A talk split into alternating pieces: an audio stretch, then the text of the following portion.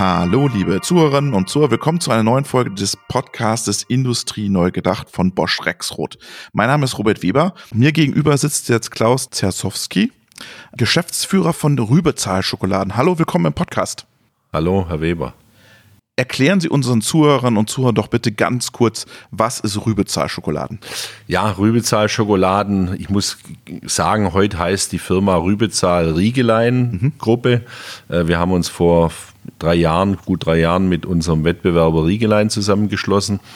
Ähm, die Firma Rübezahl Riegelein produziert Saisonartikel für Ostern und Weihnachten. Nikoläuse? Nikoläuse, äh, Osterhasen, Adventskalender. Läuft schon auf Hochtouren jetzt? Mischbeutel, die Weihnachtsproduktion, die läuft auf Hochtouren und äh, wir werden wie in jedem Jahr nächsten Monat im Mitte, Ende Oktober werden wir schon auf Ostern umstellen. Mhm. Das ist jedes Jahr so. Ist das immer früher eigentlich? Ich habe das Gefühl, es wird immer früher. Es ist nicht früher, also wir, wir liefern die Weihnachtsmänner, die gehen bei uns oder die Weihnachtsartikel für den deutschen Handel, die gehen bei uns Mitte September, Ende September raus. Oktober ist die Hauptaus, der Hauptausliefermonat und dann noch, ja, noch 20, 30 Prozent im November. Mhm. Äh, Im Juli und im August gehen schon die Container nach Übersee raus. Wir liefern ja unsere Produkte auch nach USA, nach Nordamerika, auch so, ja, sogar bis nach Australien, Neuseeland. Ist das da auch Tradition? Und dort ist auch Tradition. Das hat äh, die europäische Weihnachts- und auch Ostertradition ist auch in diese Länder geschwappt. Ihr habt ja. das dahin gebracht wahrscheinlich. Ja, ob, ob wir das dahin gebracht haben, das weiß ich nicht, aber äh, das hat sich jetzt natürlich über 50 Jahre oder vielleicht sogar noch länger, hat sich das in den Ländern auch entwickelt, sei es, dass da Europäer ausgewandert sind, Deutsche ausgewandert sind, dann auch der Euro, deutsche europäische Handel ist ja in den Ländern auch teilweise vertreten, also in,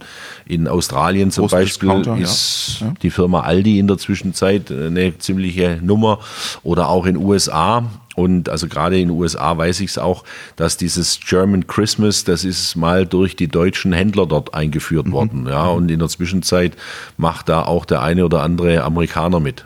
Das heißt aber, ihr, hier werden nicht nur Schokoladenhohlfiguren produziert, sondern aber auch andere Marken und andere Artikel, oder? Also 75 Prozent unseres Geschäftes ungefähr sind Saisonartikel für mhm. Weihnachten, für Ostern. Die sind natürlich nicht immer hohl, die sind auch manchmal massiv. Man denkt an massive Weihnachtskugeln zum Beispiel. Die sind auch manchmal gefüllt. Äh, man denke an Dominosteine? Äh, nee, das ist jetzt was ganz was anderes. Okay. Das ist ein Gebäck. Gebäcke okay. machen wir nicht. Aber zum Beispiel eine, eine Kugel mit einer, Wein, mit einer weihnachtlichen Füllung, sei es jetzt ein flüssiges Marzipan, sei es eine Nougat-Füllung, sei es eine Milchcreme-Füllung oder auf Ostern zum Beispiel ähm, ist ein, ein Eierlikör, mhm. Ei, mhm. ist ein, ein Evergreen und ein, ein ziemlicher Topseller. Mhm. Verändern Sie immer wieder Produkte? Passen Sie die immer wieder an? Ändern Sie dann auch die Produktionsarten, Formen? Also die Produktionsarten und Formen, die, die, die da versuchen wir äh, eine Umstellung so weit wie möglich zu vermeiden. Mhm aber wir experimentieren natürlich mit neuen Geschmacksrichtungen, aber das braucht schon seine, seine Zeit. Ja, also wenn ich jetzt mal an die 30 Jahre zurückdenke, in denen ich jetzt im Unternehmen bin, da hat sich schon, ja, der Geschmack, früher war alles nur Vollmilch, mhm. in der Zwischenzeit gibt es natürlich auch einen Zartbitter-Weihnachtsmann oder auch einen weißen, weiße Schokolade, das gleiche als Osterhase. Es gibt heute andere Füllungen, die vielleicht auch mal ein bisschen exotisch sind, mhm. aber ganz ehrlich, äh, die, die Evergreens, der klassische Vollmilchschokoladen, Weihnachtsmann, Osterhase, äh, Nougat, das ist immer noch die Hauptmenge, die wir verkaufen. Mhm. Die anderen Dinge mit etwas exotischeren Geschmacksrichtungen, das sind dann schon mehr die, die Nischenprodukte. Jetzt sprechen wir ja ganz viel in der Industrie und auch äh, in, der, in der Lebensmittelindustrie über Individualisierung von Produkten. Ja. ja? jetzt sagen Sie, naja, so individuell, wir machen eigentlich Nougat und äh, Vollmilch, das läuft immer. Ist das gar kein Thema in der Süßwarenindustrie, Individualisierung? Ja, doch, Individualisierung gibt es natürlich auch. Und äh, wir haben da auch eine kleine Firma, in Berlin mit Namen Schokri, mhm. wo wir im Endeffekt bis auf Losgröße 1 runtergehen. Dort kann also der Konsument übers Internet eine einzelne Schokoladetafel nach seinem Gusto mhm. bestellen. Aber auch da muss man ganz klar sagen, absolutes Nischenprodukt, mhm. Nischenfirma. Aber für uns ist es eine ganz schöne Möglichkeit, auch so ein bisschen an den Zeitgeist der Verbraucher ranzukommen. Passt zu Berlin. Ne? Und zu Berlin passt natürlich auch. Und, und was äh, mögen heute äh, vielleicht auch die Jungen im Vergleich zu den Alten etc. Ja. Ja. Und das wird dann, ist das dann noch Handwerk, diese eine Schokolade, oder geht es da schon auch in eine Automatisierung rein? Also die, die, die Einzelprodukte, die wir dort fertigen, das ist eine Manufakturproduktion. Mhm. Da wird dann wirklich jede Schokoladentafel oder was dann da auch immer bestellt wird, einzeln gefertigt und individuell für diesen einen Kunden gemacht. Mhm. Lassen Sie uns mal über Automatisierung sprechen. Als Sie ins Unternehmen gekommen sind, Sie sind Betriebswirt. Ähm, Ihr Großvater hat das Unternehmen gegründet, dann hat es Ihr Vater weitergeführt, zum, zum Wachsen gebracht weiter. Dann sind Sie ins Unternehmen gekommen. Als Sie hier angefangen haben, wie sah hier Automatisierung aus? Ja, da hat sich natürlich viel getan. Also äh, wir haben, also gerade hier in Dettingen haben wir in der Zwischenzeit natürlich eine deutlich höhere Produktivität, wir messen das in Kilogramm pro Mannstunden. In Kilogramm pro Mannstunden? Pro Mannstunden, okay. also wie viel Kilogramm produziert bei uns in einer, mhm. wie werden da in einer Mannstunde produziert? Die Zahl sage ich jetzt nicht, weil ja, sonst wäre sonst wär das äh, für den Wettbewerb ja. vielleicht interessant, die zu hören. Aber da hat sich seitdem einiges getan.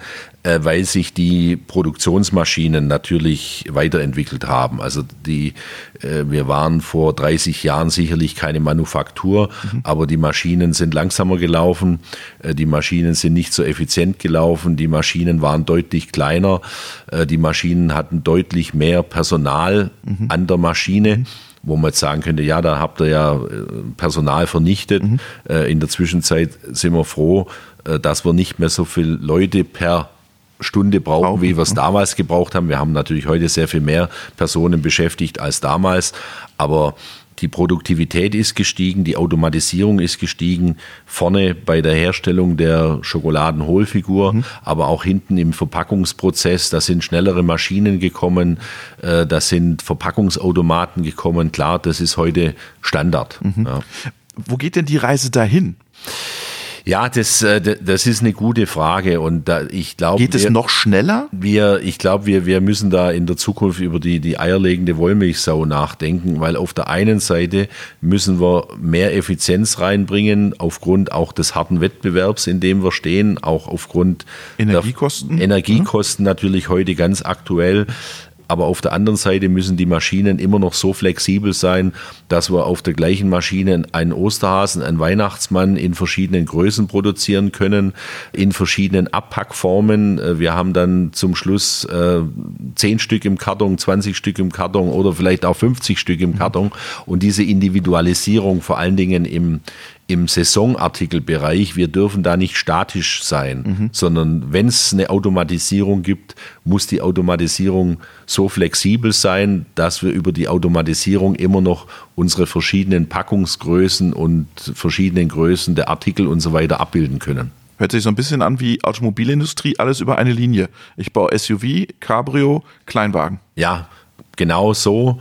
Und äh, ich, ich sage, habe auch schon hier bei uns im Unternehmen, obwohl ich kein Techniker bin, äh, schon seit Jahren sage ich, wir, wir müssen uns an der Automobilindustrie, an der Plattformtechnologie äh, oder an der mhm. Plattformsystem oder wie das da heißt. Modularer Querbaukasten. Oder ja, da müssen wir uns mal, da müssen wir mal drüber überlegen, inwieweit wir das machen können, dass also über die Maschine im Endeffekt immer das gleiche Teil drüber läuft, aber zum Schluss hinten doch unterschiedlich aussieht. Ja, also bitte, ein Weihnachtsmann muss immer noch ein Weihnachtsmann sein, Osterhase muss ein Osterhase mhm. sein, aber wir, wir müssen da ähm, wir müssen da über modulare Baukästen auch nachdenken. Ja. Das heißt, modulare Baukästen im ersten Schritt im Design und in der, im Material, ich meine, der Fuß eines Osterhasen kann auch Nikolaus sein.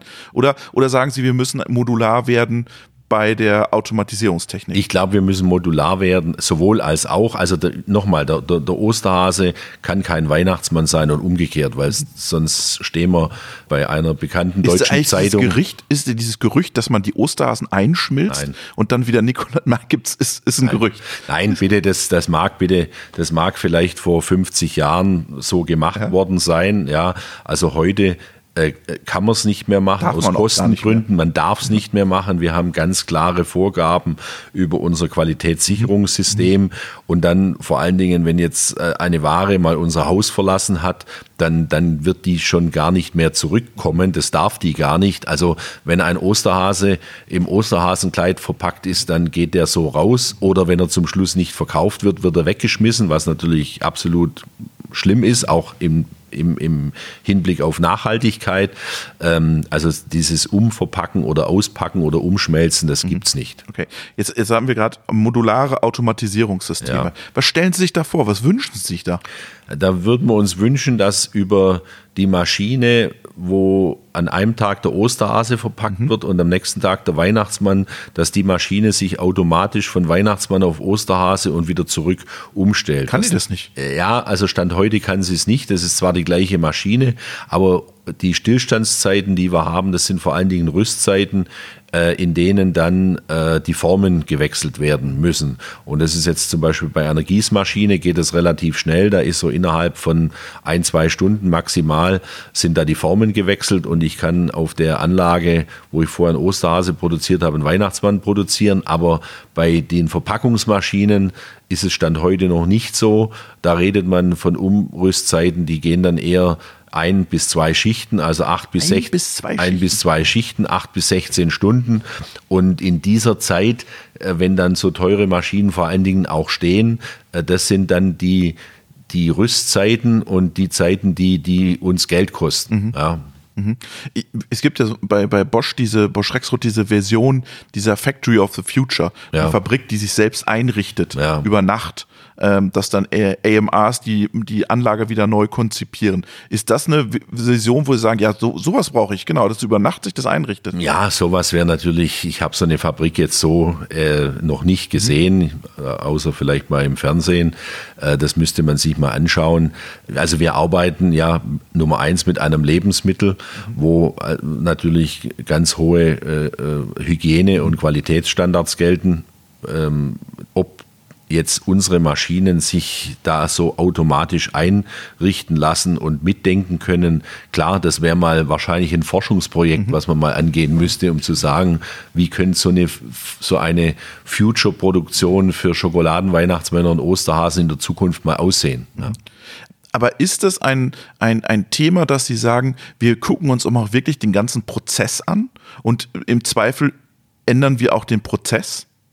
Ja, also bitte, wir haben natürlich über die, über die Jahre, äh, die jetzt doch unsere Unternehmensgruppe in der Zwischenzeit besteht, wir sind ja äh, über 70 Jahre jetzt in der Zwischenzeit alt, mein Großvater hat mal mit Süßwaren aller Art angefangen, dann hat man sich auf Waffeln konzentriert, dann ist man in die Schokoladenhohlfigurenproduktion gegangen. Heute produzieren wir nicht nur hohl, sondern massiv gefüllt. Wir produzieren auch Ganzjahresartikel. Also unser Unternehmen hat sich jetzt schon auch über die 70 Jahre mindestens dreimal neu erfunden, vielleicht auch schon viermal. Und wenn es da neue Prozesse gibt, neue Abläufe, neue Maschinen, wir als Unternehmen, als Unternehmer, wir waren da immer vorne mit dabei und haben die neuesten Maschinen gekauft die es in unserer Industrie gegeben hat. Mhm. Jetzt habe ich noch, haben wir noch ein kleines unangenehmes Thema, das Thema Energie. Ja, reden ja gerade alle drüber, Bäckereien, ja. die, sind, die verbrauchen ja auch viel Energie. Ja. ja. Jetzt schaue ich auf ihr Dach und da ist gar kein Solar drauf oder kein PV. Warum ist das nicht so? Ja, äh, unsere Dächer, also unsere jüngste Halle, die Sie hier sehen, die ist jetzt in der Zwischenzeit auch schon äh, 30 Jahre alt vor 30 Jahren hat keiner an PV gedacht. Die, die gab es damals noch nicht. Und da sind die Dächer für PV einfach nicht ausgelegt worden. Oder wenn man die heute nachrüsten würde, würde das so viel Geld kosten, dass sich dann die PV schon wieder nicht rechnet. Auf der anderen Seite muss man sich das jetzt natürlich kalkulatorisch nochmal angucken. Was sich vor zwei oder drei Jahren noch nicht gerechnet hat, kann sich jetzt natürlich in der Zwischenzeit mit den hohen Energiepreisen rechnen. Unsere neuen Dächer, die wir bauen, also wir haben ja insgesamt sechs Produktionsstandorte in der Gruppe. Mhm. Äh, wir bauen gerade auch zwei neue Hallen und die neuen Hallen, die gerade gebaut werden, die sind auch für PV ausgelegt. Mhm. Ja die Industrie, wenn ich das immer erlebt habe, ich bin irgendwo hingekommen und dann gab es neue Antriebstechnik, neue Motoren, neue IE 4, 5, 6 Normen. Da haben sie immer gesagt, ja, ja, machen wir schon irgendwann neue Antriebstechnik. Aber wenn man mal schaut, das ist immer noch die alte Antriebstechnik. Mhm. hat die Industrie, jetzt nicht mal nicht, äh, nicht Rübezahl, hat man da zu lange bisschen die Augen zugemacht und die Investition gescheut dann? Also nochmal, ich bin nicht der Techniker ja. äh, bei uns im Haus, aber so ein bisschen was verstehe ich natürlich schon auch davon. Also wenn wir jetzt unsere Maschinen angucken, dann waren die natürlich vor 20, 30 Jahren, waren das alles mechanische Maschinen, wo es irgendwo eine, so, eine, so eine Zentralwelle mhm. oder wie das heißt gegeben hat und auf die Zentralwelle haben alle äh, Maschinenteile zugegriffen. Heute unsere neuen modernen Maschinen, die sind alle Servomotoren gesteuert die haben alle eine Software drin, äh, wo es also, wir machen das gerade an einem Standort äh, oder an zwei Standorten wird, werden auch gerade neue Anlagen aufgestellt. Äh, das, das ist heute wahnsinnig softwareabhängig. Mhm. Ja, also die Maschine läuft zum Schluss erst, wenn die Software läuft, ja, und nicht, wenn die Maschine mechanisch aufgestellt ist. Gut. Wenn Sie so eine Maschine kaufen, dann gehen Sie ja zum Maschinenbauer und sagen, hier, die Maschine möchte ich haben. Wir sehen uns in 15 Jahren wieder. Investitionszyklus 15, 20 Jahre, was Sie gesagt haben.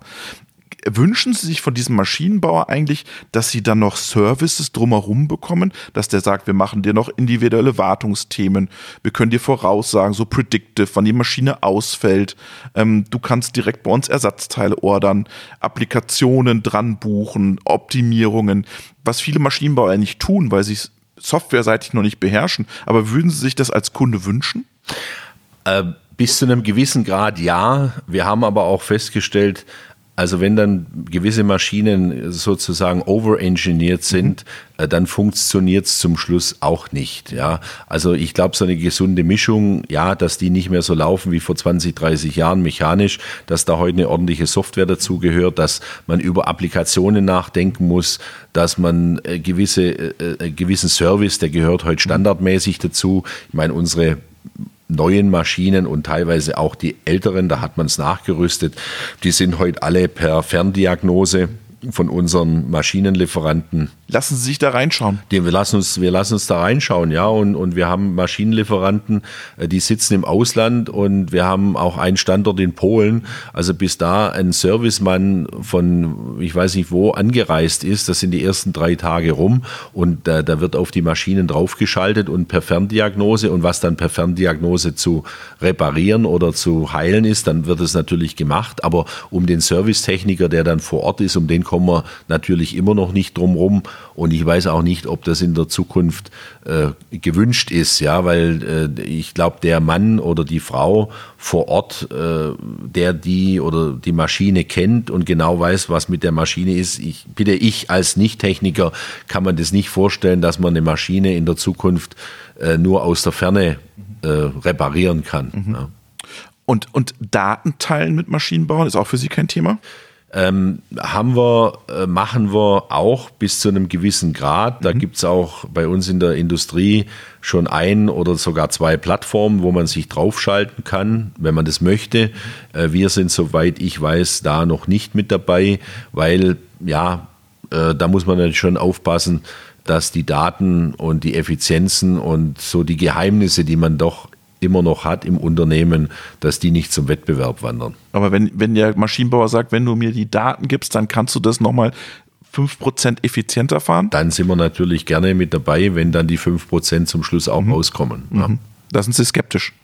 Nein, also ähm, sagen wir es mal so, eine Maschine, so haben wir es jetzt jedenfalls gelernt. Ich meine, wir haben, es gibt tolle Maschinenbauer, in Deutschland und es gibt auch noch ein paar gute im Ausland und äh, tolle Maschinen und die Maschinen werden aufgebaut und die laufen dann auch, aber die letzten 5 Prozent, wenn es gerade um die 5 Prozent geht, die kitzelt man meiner Meinung nach nur raus, wenn sich dann vor Ort jemand 24 Stunden mit der Maschine beschäftigt und mit eigenen Leuten und dann da auch ein gewisses Learning und Know-how erarbeitet wird das sind dann, das sind dann so die Geheimnisse, die dann wahrscheinlich jeder hat. Mhm. Ja. Wie bringt man die Maschine zu 100 Prozent zum Laufen? Mhm. Jetzt reden wir ganz viel über neue Geschäftsmodelle. Ihr Geschäftsmodell bleibt ziemlich ähnlich. Sie verkaufen weiterhin Schokoladenhohlfiguren und Schokolade und Süßwaren. Ähm, die Industrie sucht ja immer wieder nach neuen Geschäftsmodellen. Jetzt gibt es Maschinenbauer, Automatisierer, die Pay-per-Use-Modelle machen. Äh, ist das attraktiv oder sagen Sie, nee, wenn ich eine Maschine habe, dann kaufe ich, gehe ich zur Sparkasse hier in Detting und sage, ich brauche Geld für eine Maschine, ich möchte investieren? Oder sagen Sie, naja, das ist schon attraktiv, so ein Pay-per-Use, nur das zu bezahlen, was ich auch an der Maschine verbrauche? Also für kleinere Start-up-Maschinen, wo es vielleicht um auch neue Technologien geht etc., da könnte ich mir das vielleicht sogar vorstellen. Ähm, unsere Großanlagen, die wir haben, oder wenn wir normalerweise eine neue Großanlage kaufen, dann ist die auch ordentlich ausgelastet. Die muss 24 die, Ja, die muss mindestens am Anfang mal zweischichtig laufen und wenn sie dann richtig eingefahren ist, muss die dann äh, mindestens 524 oder 624 laufen. Den siebten Tag, den brauchen wir meistens für Maintenance und, und Reinigungsgeschichten etc. Teilweise laufen sie aber auch 724. Also äh, und eine Pay-per-Use-Geschichte bei 524 oder 724, das macht, glaube ich, nicht so viel Sinn. Nein, ja. absolut. Ähm, Jetzt haben Sie gerade angesprochen, Sie, Sie bauen eine neue Fabrik und Sie bauen neue Lagerhallen, neue Produktionsstätten. Wie unterscheiden sich diese Produktionsstätten zu heutigen, die Sie hier haben am Standort? Sind das neue Prozesse, andere Prozesse, neue, andere Maschinen? Können Sie ein bisschen Einblick geben? Also die Hallen, die sind, ähm, ja, das sind heute natürlich andere Möglichkeiten. Also früher hat man die Hallen mit Gasbeton gebaut und die wurden dann nochmal verkleidet. Heute sind die modernen Hallen, die sind, äh, ja, das ist eine Bodenplatte. Wir bauen die modernen Hallen, die neuen Hallen bauen wir auch alle ohne Keller, dass wir auf einer Ebene arbeiten können, sind dann aber auch mit den neuen Hallen nicht im teuren mittleren Neckarraum, sondern da sind wir dann irgendwo entweder in den neuen fünf Bundesländern oder wie jetzt auch mit einem Standort in, in, in Polen, in Osteuropa, äh, wo jetzt der Grund und Boden nicht so teuer ist, wie jetzt Klar. hier in der Nähe von Stuttgart.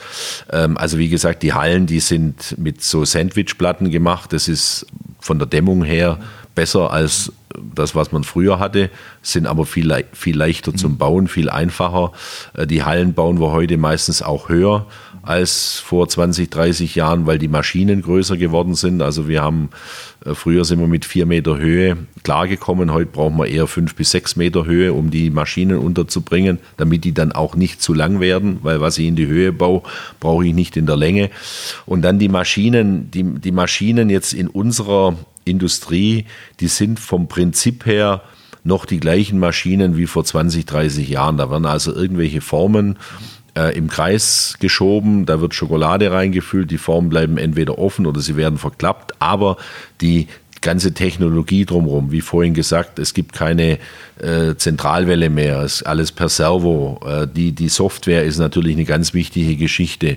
Äh, es ist heute über die Software natürlich viel genauer steuerbar. Ja. Äh, auch so, wie viel ich einspritze. Wie viel ich einspritze. Mhm. Ich kann viel genauer dosieren. Also früher, ja, äh, wenn ein, wenn ein Weihnachtsmann 100 Gramm wiegen sollte, dann hat er halt irgendwo zwischen 99,5 oder zwischen 99 und 101, muss man da ja aufpassen, mit Tara oder, oder mit T1, T2 Unterschreitungen durfte man damals auch nicht äh, haben sie nie gemacht. Haben, haben, nein, äh, würde, also ja. wenn, wenn, wenn das unterschritten wird, dann kommt ja. bei uns die T1 oder T2-Unterschreitungen, da haben wir ja ganz genaue Vorgaben, dann, dann ist ein Produkt auch nicht verkehrsfähig. Das darf man dann nicht ausliefern. Das wird, klar, wird auch nicht gemacht. Aber ich kann heute natürlich bei so einer Maschine äh, viel genauer an das Sollgewicht ranfahren. Ja, also früher na 100 Gramm, machen wir mal 101, gehen wir auf die sichere Seite. Heute 100,1, 100,2. Ja, das ist heute alles machbar mit den modernen Maschinen. Jetzt haben Sie gerade gesagt, die, die Mitarbeiter in, in, in Osteuropa, in den äh, östlichen Bundesländern, erleben Sie einen Fachkräftemangel? Suchen Sie Leute? Wir erleben den Fachkräftemangel gerade live, ja. Also es ist, es ist so, es ist schwierig gute Produktionsleute, gute Techniker zu finden. Ja, vor allen Dingen, wenn man an einem Standort irgendwie über Nacht auch ein paar mehr braucht, weil die muss man sich dann am Markt holen. Ansonsten versucht man natürlich auch über eigene Ausbildung uns die Techniker und Produktionsleute heranzuziehen. Mhm. Aber ja, ähm, ich sage mal, bis jetzt haben wir es immer irgendwie hingekriegt. Ich gehe auch davon aus, dass wir es in der Zukunft hinbekommen werden. Aber der Fachkräftemangel ist, ist ein Riesenthema. Ja. Ist, ist Robotik ein Thema für Sie? Dass Sie sagen, in manchen Bereichen können wir uns kollaborative Robotiksysteme vorstellen? Ja, wir haben, wir haben auch heute schon Roboter im, im Einsatz, Pickerlinien, die also Produkt vom Band wegpicken und in, äh, in irgendwelche äh, Trays oder Kartons und so weiter reingeben.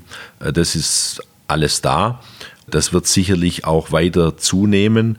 Aber mit jeder automatisierten oder höher automatisierten Maschine brauche ich natürlich auch höher ausgebildete äh, Mitarbeiter. Ja, also eine Roboteranlage, äh, die kann ich jetzt nicht von jemandem betreuen lassen, der sich da nicht auskennt. Ja, weil dann wäre der Wert von so einer Anlage, das geht ja da in siebenstellige Beträge rein. Wenn so eine Maschine ja auf Schwäbisch zu Schrott gefahren wird, dann wäre da ja ein Riesenschaden da. Mhm, mhm. Ja, und dann steht die Produktion. Und die ne? Produktion steht und man ist nicht lieferfähig, ja. etc. pp. Ja. ja. da kommen ihre Kunden und sagen, hey, wir haben keine Schnickoläuse im, ja. im Laden, dann gibt es aber richtig. Ja, ja gut, also die, die Herausforderungen haben wir gerade äh, auch, ähm, nicht weil die Maschinen nicht laufen, sondern äh, aus Personalmangel hat man schon mal die eine oder andere Schicht ausfallen lassen müssen und was natürlich gerade ein Riesenthema ist, äh, Rohstoffverfügbarkeit. Äh, die Lieferkette ist auch bei uns schon ab und zu mal gerissen. Mhm. Ja, da war einfach mal zwei Tage der Rohstoff nicht da, der eigentlich hätte vor zwei Tagen kommen sollen. Und äh, ja, was jetzt die nächsten Wochen, Monate bringen, muss man mal abwarten, was dann auch äh, von der Energieseite noch auf uns zukommt. Ist immer genügend Energie da, damit wir unsere Maschinen laufen lassen? Haben Sie einen Notfallplan hier?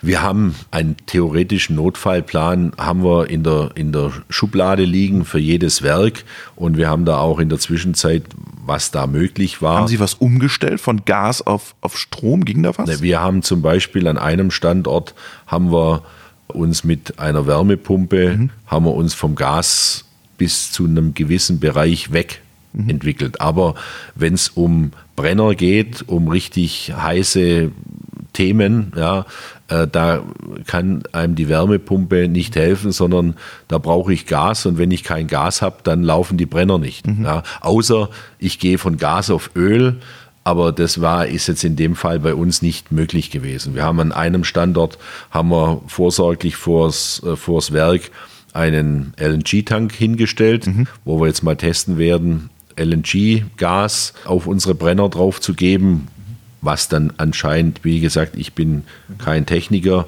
äh, wo dann andere Brennerdüsen nötig sind. Da muss man den Brenner etwas umbauen. Aber solche Dinge haben wir gemacht oder machen wir. Äh, hoffen natürlich aber weiterhin, äh, dass die Investitionen, die wir da jetzt getätigt haben, die auch im guten sechsstelligen Bereich insgesamt äh, waren oder sind, dass wir sie zum Schluss doch nicht brauchen, sondern dass die Gasversorgung und die Stromversorgung weiterhin da ist. Ist das das große Thema für Sie die nächsten Jahre, Investitionen in Energieeffizienz?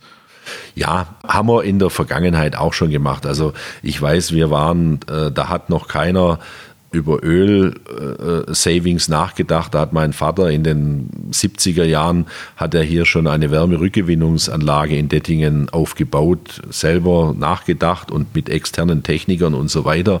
Und natürlich achten wir drauf, auch wenn wir neue Maschinen kaufen, wie effizient mhm. sind die, auch bei den Kühlanlagen, da kann man viel Geld entweder verbrennen oder auch nicht. Ja, also in dem Fall mit Kühlung.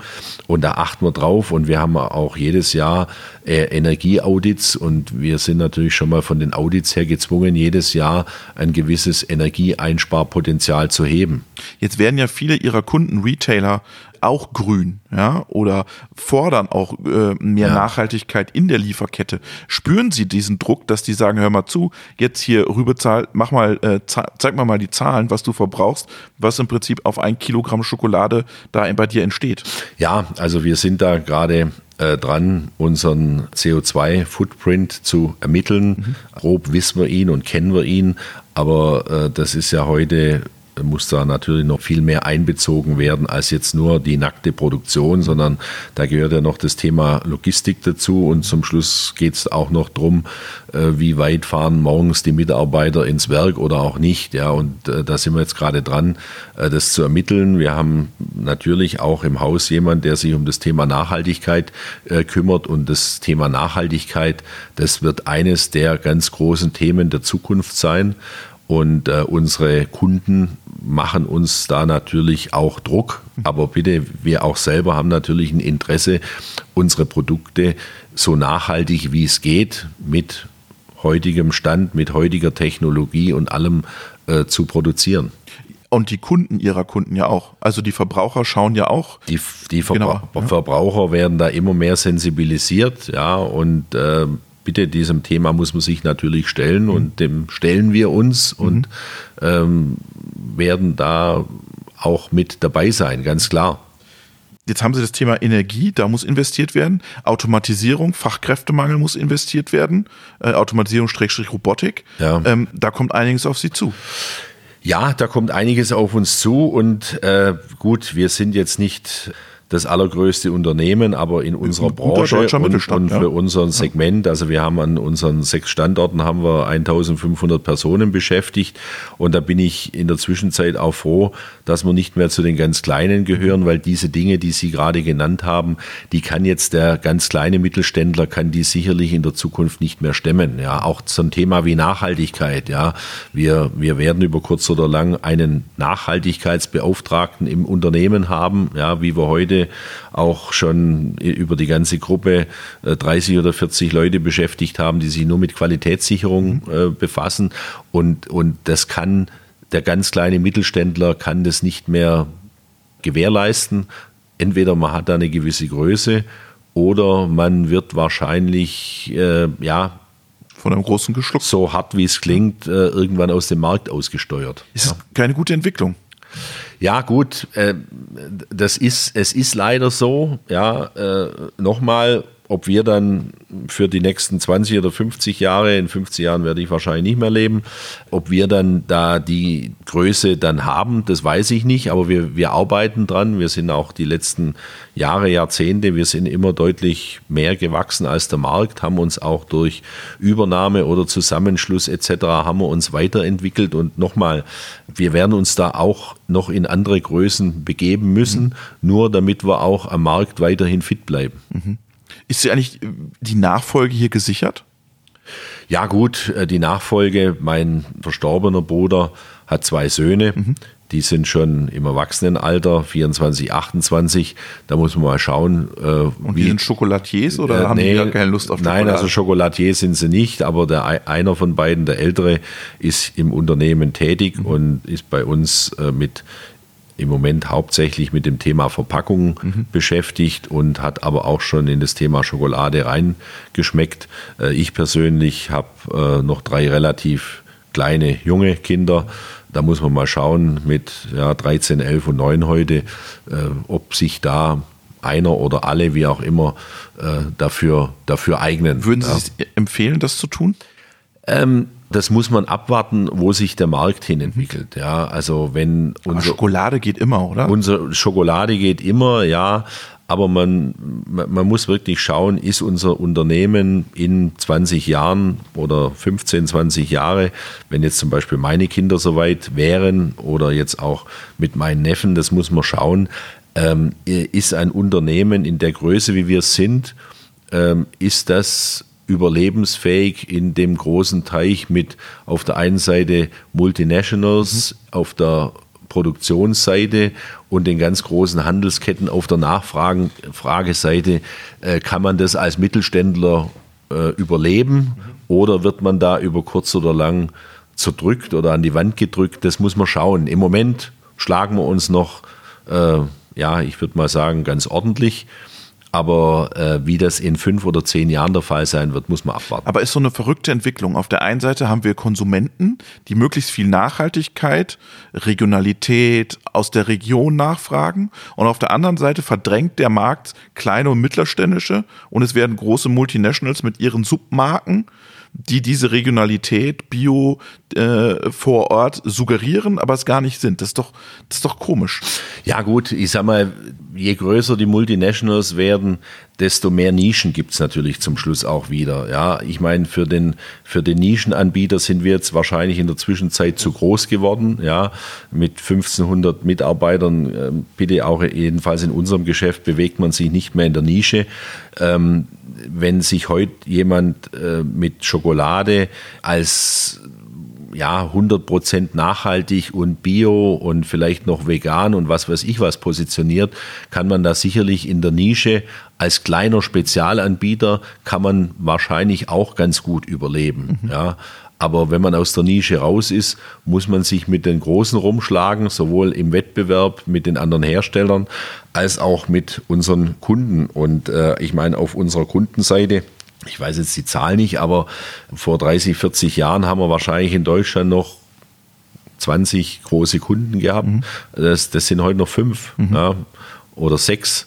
Und so ist es international natürlich genauso. Aber das ist, äh, das ist die, die Marktwirtschaft, ja, in der bewegen wir uns und die werden wir auch nicht anhalten können oder zurückdrehen. Ja. Unsere Kunden werden immer größer und wir, wir müssen mit den Kunden mitwachsen und wenn wir nicht mitwachsen, dann werden wir über kurz oder lang übernommen. Mhm spricht ja dann wieder für die Automatisierung, für eine zunehmende Automatisierung, Flexibilisierung, neue Produkte schnell in den Markt ja. bringen zu können, neue Ideen in den Markt zu bringen. Ja. ja, also bin ich komplett dabei. Ich meine, wir haben auch eine für unsere Größe, wir haben eine, eine, eine kleine Produktentwicklungsabteilung, wo es einen Produktentwicklungschef gibt, noch mit ein paar Mitarbeiterinnen und Mitarbeitern und da werden neue Produkte, neue Geschmacksrichtungen. Wir kommen da jedes Jahr mit, mit vielen neuen Dingen raus, aber sind natürlich am Ende vom Jahr froh, wenn wir einen Hit gelandet haben. Ja, also von 100 verschiedenen Produkten und Geschmacksrichtungen, was weiß ich was.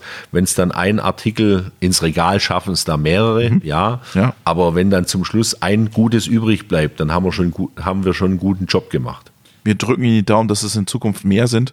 Alles Gute für Sie und Ihr Unternehmen. Ja, vielen Dank. Ihnen auch, Herr Weber.